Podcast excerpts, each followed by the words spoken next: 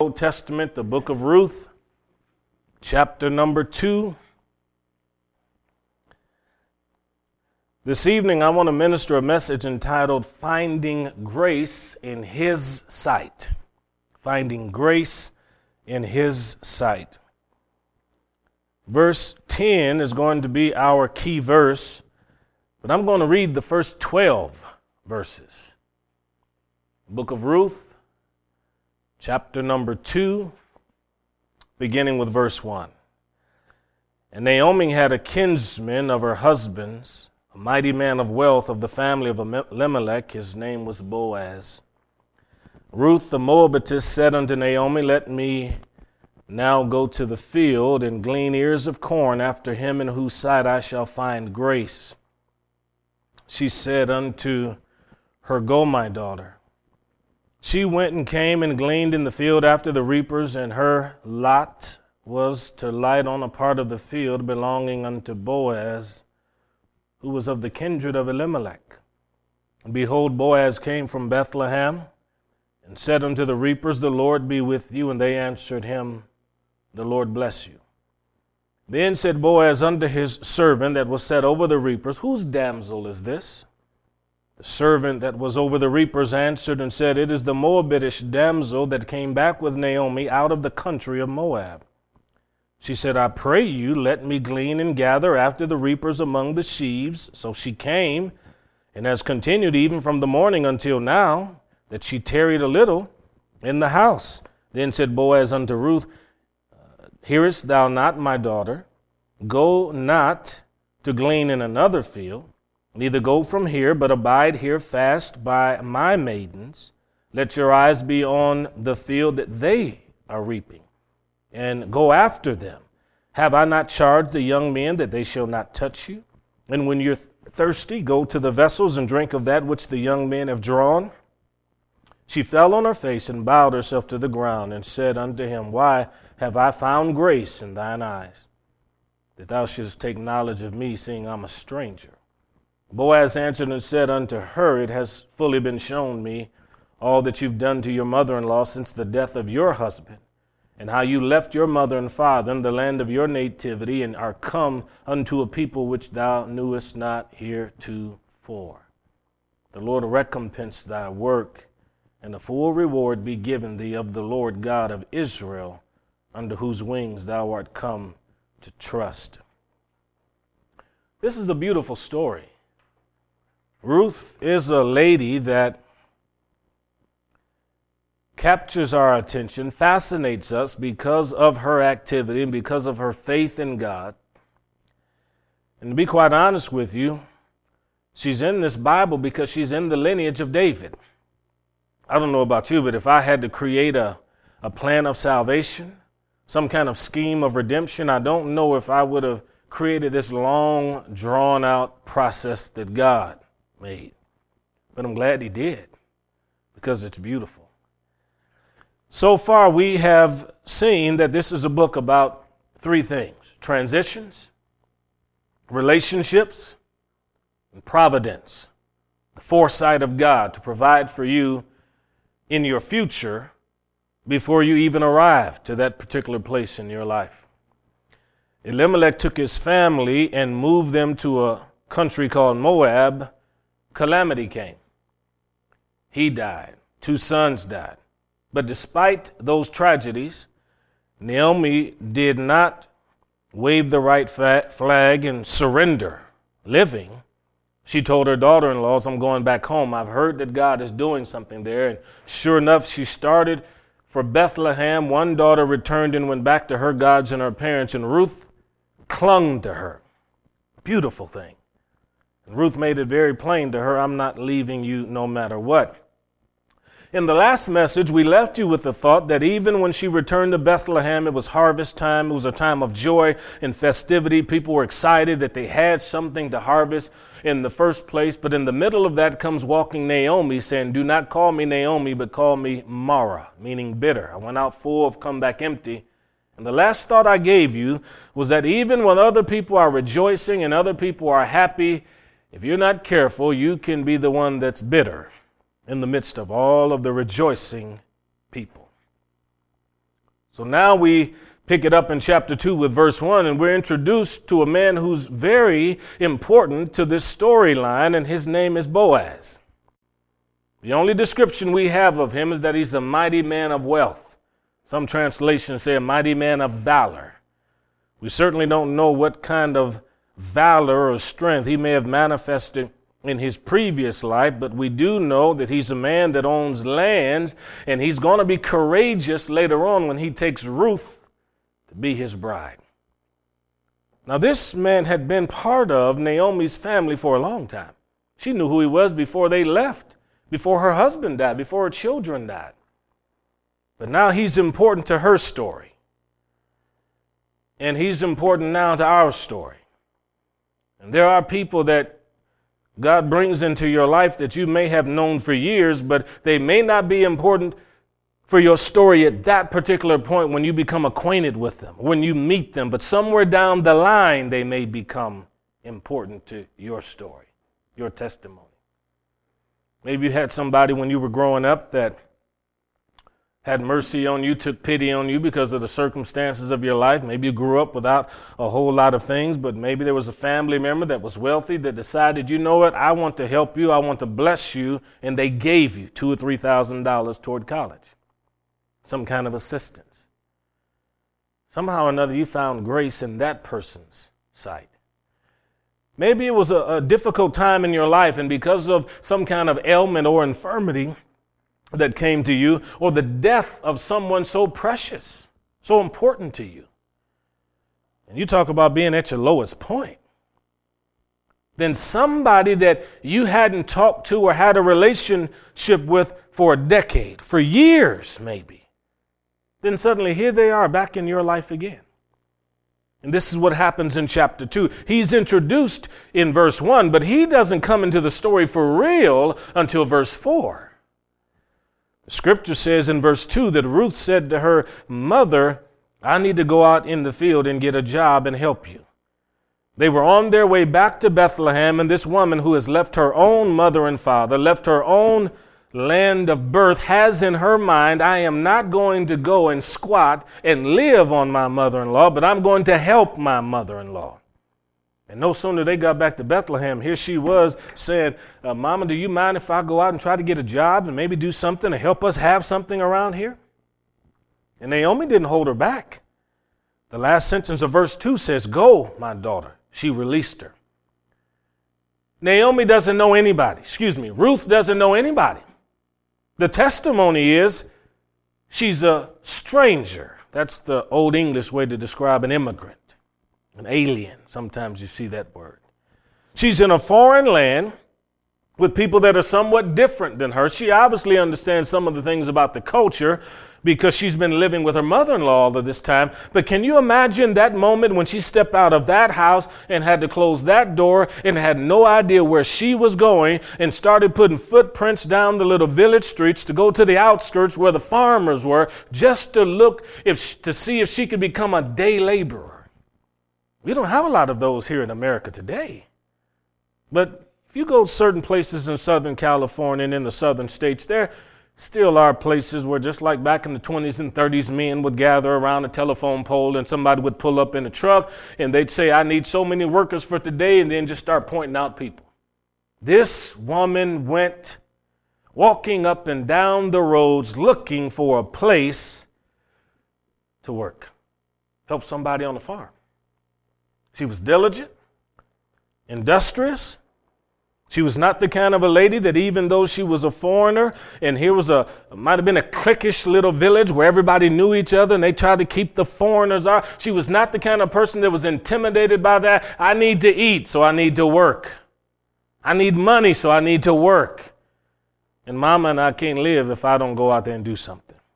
So with what health I have, I'm going out here, and if I have to, I'm going to work in the fields. And some man knew who she was or heard the story from her lips about where she'd come from and who she was related to. And he said, Well, you can work in this field here. So no, that's what she started doing. She stayed in that field.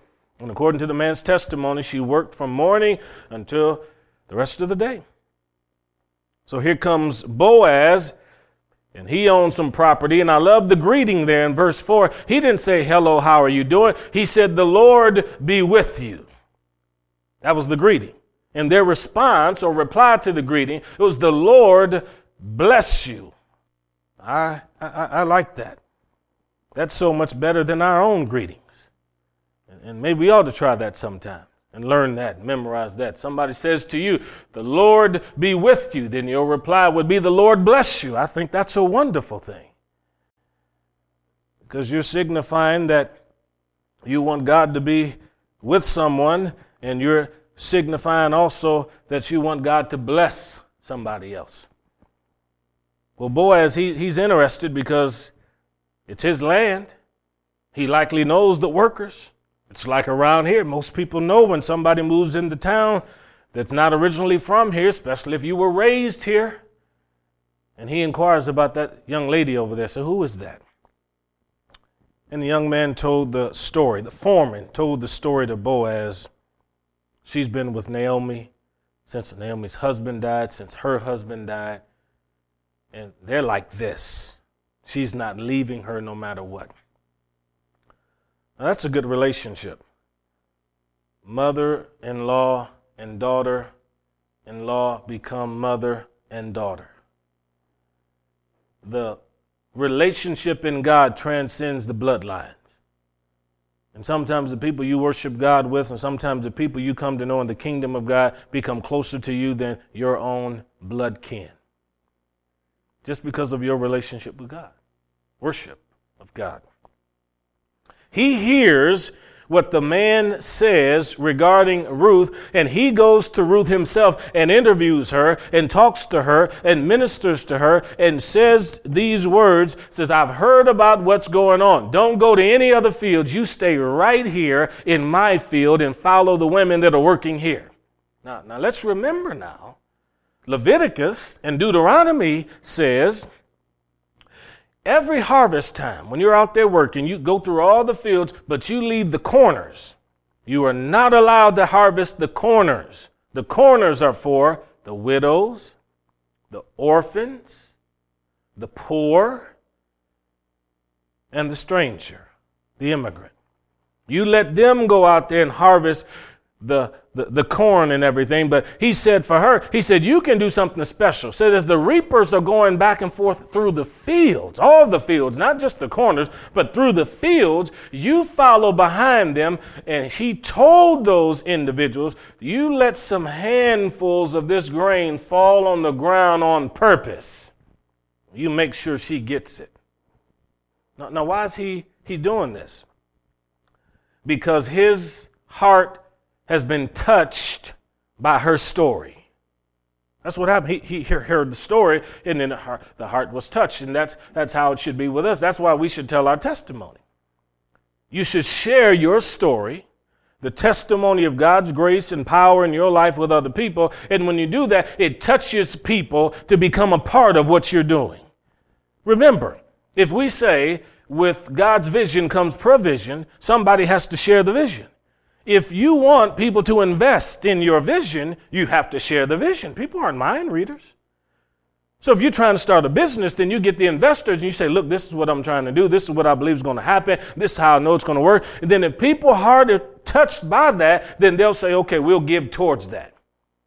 Now, in a, a common, uh, common sense today, in, in current uh, vernacular, the way we describe this, we'd say at harvest time, rather than someone working in the corners as the combine is going up and down the field, then the people can come behind the combine and everything that the combine misses or everything that the combine leaves behind, then you can pick up and you can take home. Now, you know as well as I do, these combines are pretty good, but they still leave a lot behind. So you're going to do fairly well if you're in a position to walk up and down the fields. This man's heart was touched because he heard the story of Ruth, and as he explained to her, he said in verse 11, It has been shown to me all that you have done. This young lady found grace in Boaz's sight because of what she did. Don't tell me people aren't paying attention to how you treat others, how you treat widows, how you treat children, how you treat family and friends. People are watching, and the testimony goes throughout the town, and people know exactly what is taking place. So your life should be based on that. You want to live your life according to the Christian principles, do what's right. But the difference between Boaz showing grace to Ruth because of what she did and the lives that we have as Christians is that we find grace in the eyes of God not because of what we do, but because of what Jesus did. His accomplishments on, the, on Calvary makes it possible for us to have access into the grace of God. That means that I do not get to heaven on the basis of what I do, but I do get there on the basis of what I am or who I am and who I'm connected with. Jesus Christ. Folks, if I thought for one second that I could do enough good deeds to get to heaven, then I'd just do as many good deeds as I could to get to heaven. But because we understand it's a relationship with Jesus Christ that makes it possible for us one day to stand before the Lord and hear Him say, Well done, thou good and faithful servant, enter thou into the joy of the Lord, we realize the only obligation we have is to believe. To believe. So that's, if you want to call that doing something. That's where it begins. It starts with belief. If you want to find grace in the eyes of God, believe on His Son. So here's a very wealthy man. He shows grace to a woman that has nothing, comes to a foreign country with nothing, left the land of her birth with nothing. But suddenly, the mighty man of wealth is making available to him the resources that he has accumulated through the years. You tell me that's not the story of Christ, who has allowed us to be seated in heavenly places with him. We came to him just as we were. We weren't anything, we had nothing.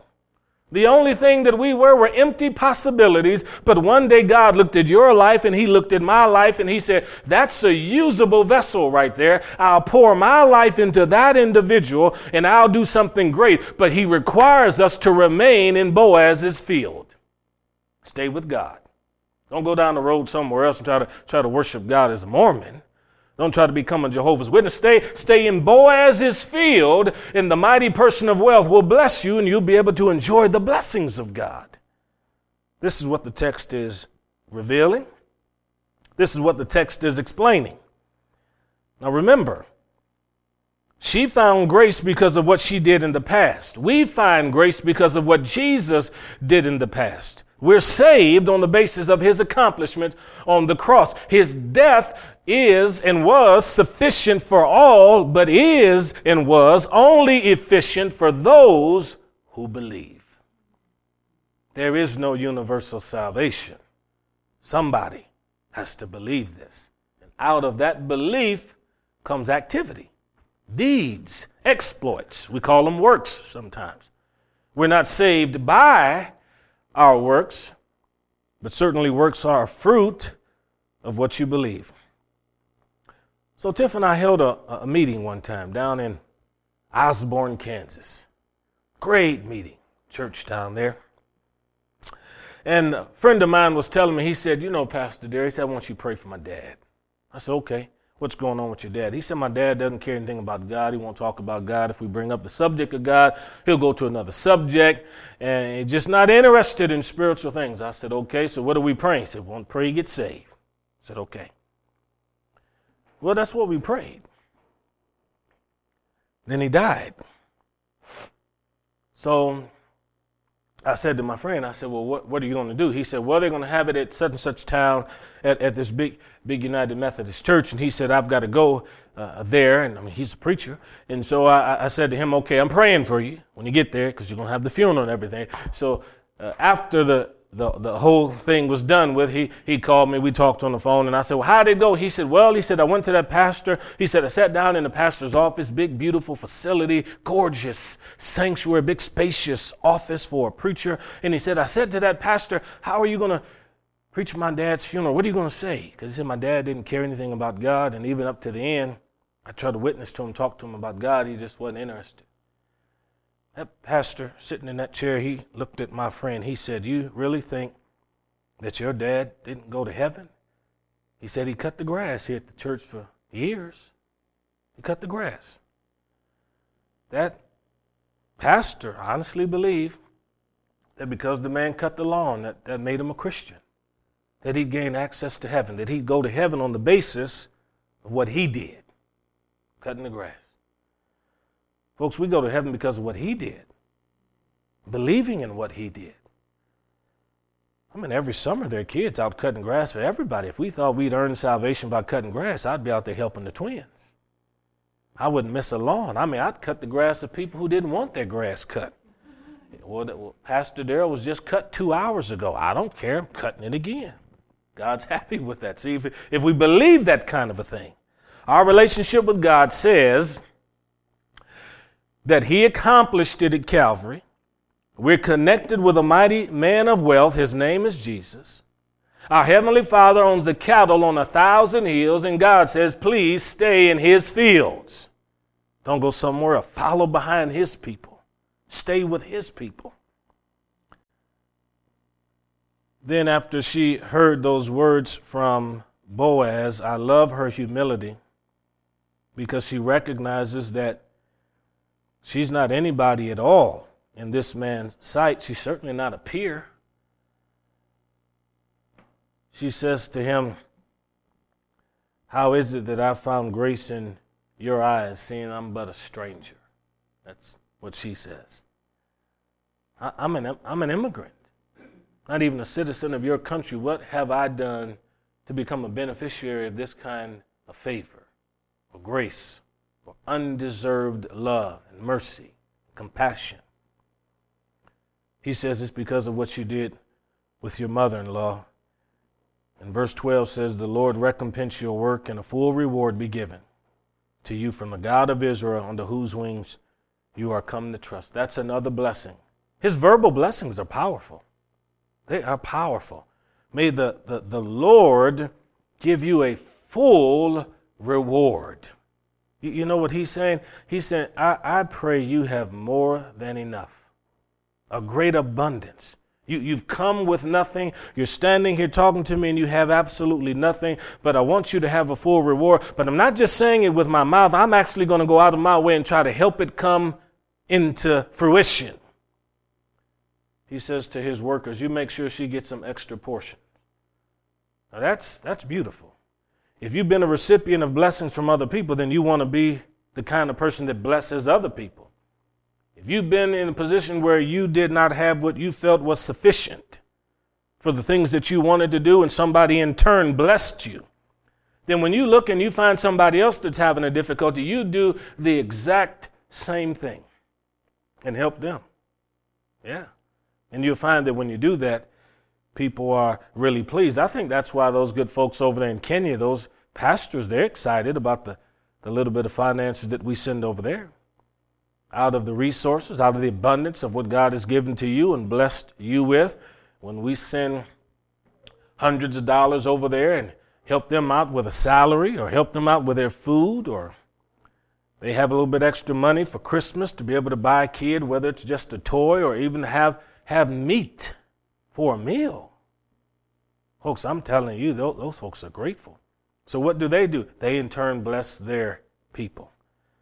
So if God blesses us to be a blessing, then we expect this kind of fruition to continue, not only in our lives in the sense where we receive it, but we continue to give it. That's how God wants it. God wants to give it to us, but He has to get it through us. We're supposed to be a river, not a lake. It's supposed to flow through us, not be dammed up on the inside, but, but flow through us. That's what abundance is. Look up the word in the Latin. It has to do with the flow of blessing in a river. That's what God wants. So then let me say this then. She's so excited. She's out there grabbing everything she can, putting it in her skirt, putting it in a sack. I don't know how she's gathering all this stuff up, but I do know at the end of the day, she's got to make her way home. And I'm telling you, that trip home was a whole lot better than that first step she took out the door to find a job. Because she left empty, she's coming home full. See?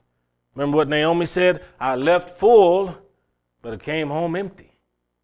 It's all in reverse now because of the blessing of the Lord. And, and, and Naomi, I mean, she, she probably heard a little girl at the door. Ruth come through that door. How was your day? Ruth said, I can't wait to tell you how my day was. Wow.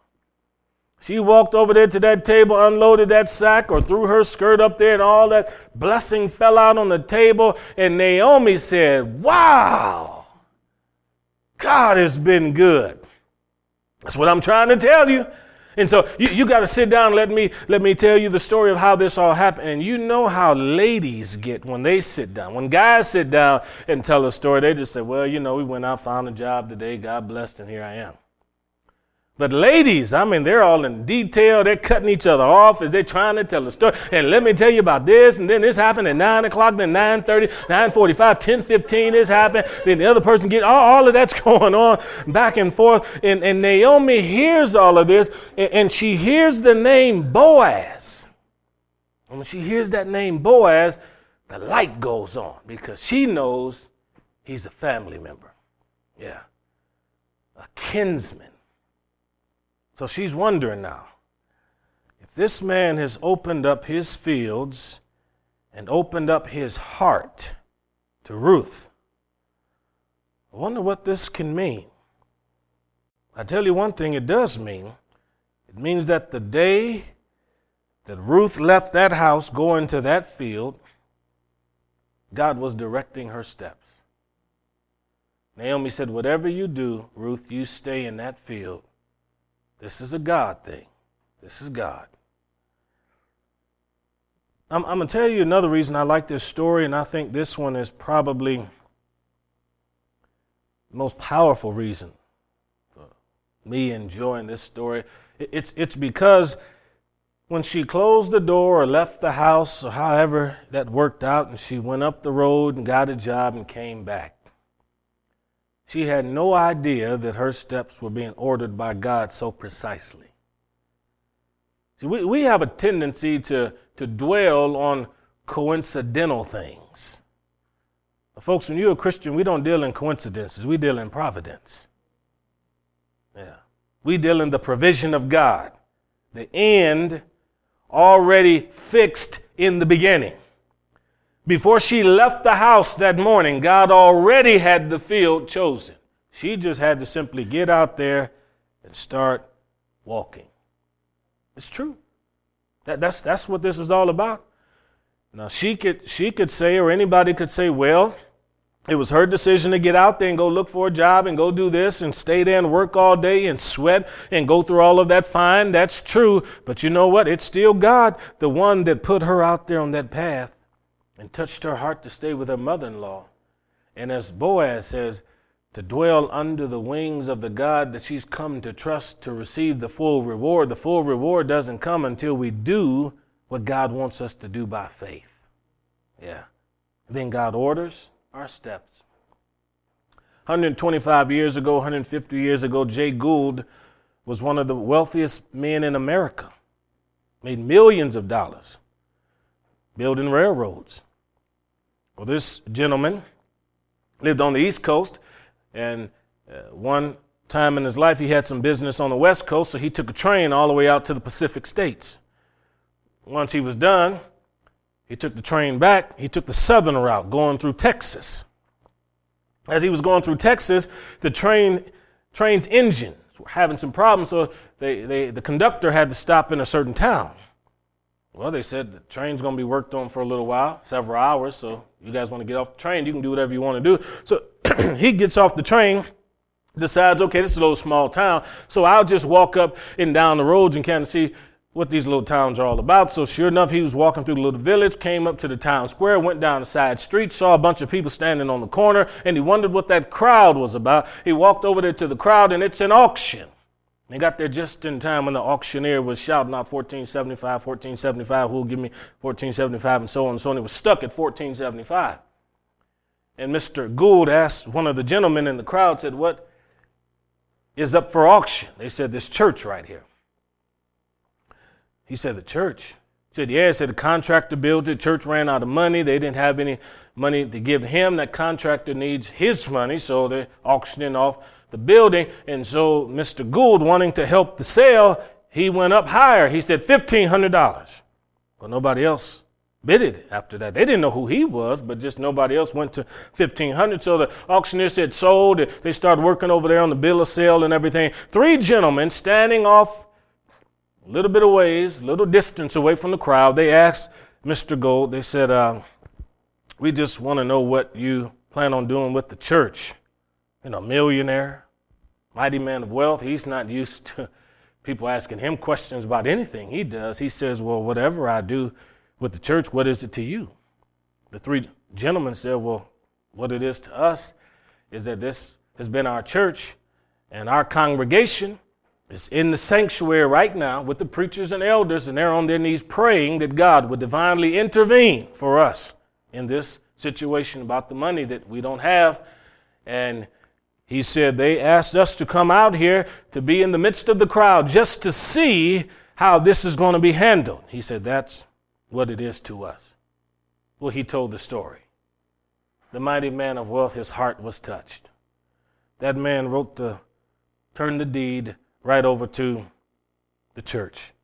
The three men went in there. The church, of course, by now they kind of know what's going on, so everybody's rejoicing and praising God and giving the Lord the, the, the glory and everything like that. Mr. Gould goes back to his big office on the East Coast, big high rise building, and all of that. And the church sits down and writes him a letter of thank you for, for, for being used by God. Now, nobody knew if this man was a Christian.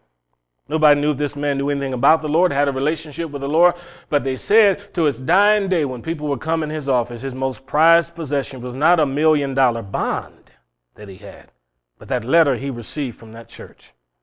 But, but here's the thing that strikes me about that story. He's coming back to the East Coast and he gets on that train.